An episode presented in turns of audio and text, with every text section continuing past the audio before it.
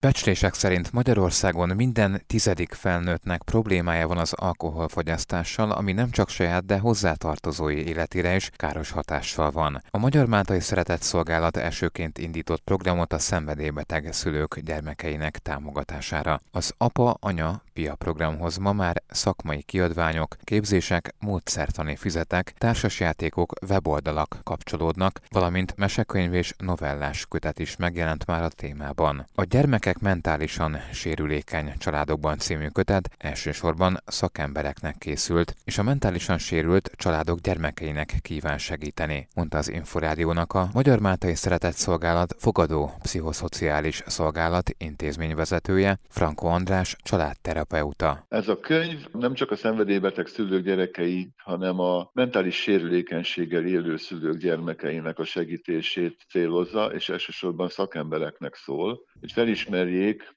azok a szakemberek, akik mondjuk a szociális szakmában dolgoznak, de adott esetben gyermekvédelemben, akár pszichológusként is, hogy felismerjék azokat a következményeket, amit a mentális sérülékenységgel élő szülők gyerekei elviselnek egy ilyen családban, és hogy keressen hozzá megoldásokat, adjon javaslatokat arra, hogy hogyan lehet ezekkel a gyerekekkel találkozni és beszélgetni. A legutóbbi felmérések azt mondják, hogy ez körülbelül a felnőtt lakosságnak az együttélét érinti ez a probléma. Problémás alkohol használatról beszélünk, nem feltétlenül a függőségről, az valamivel kisebb szám, de az, hogy valamilyen mértékben túlzottan vagy visszaélésszerűen fogyasztanak alkoholt a felnőtt lakosságnak a 20%-a, ezt mutatják a jelenlegi WHO felmérések. A kötet szerzői F. Lassó Zsuzsa, Franko András, Kaposiné, Cinkóci Anna Mária és Kormos Piroska. A kiadványt a Magyar Mátai Szeretett Szolgálat jelentette meg.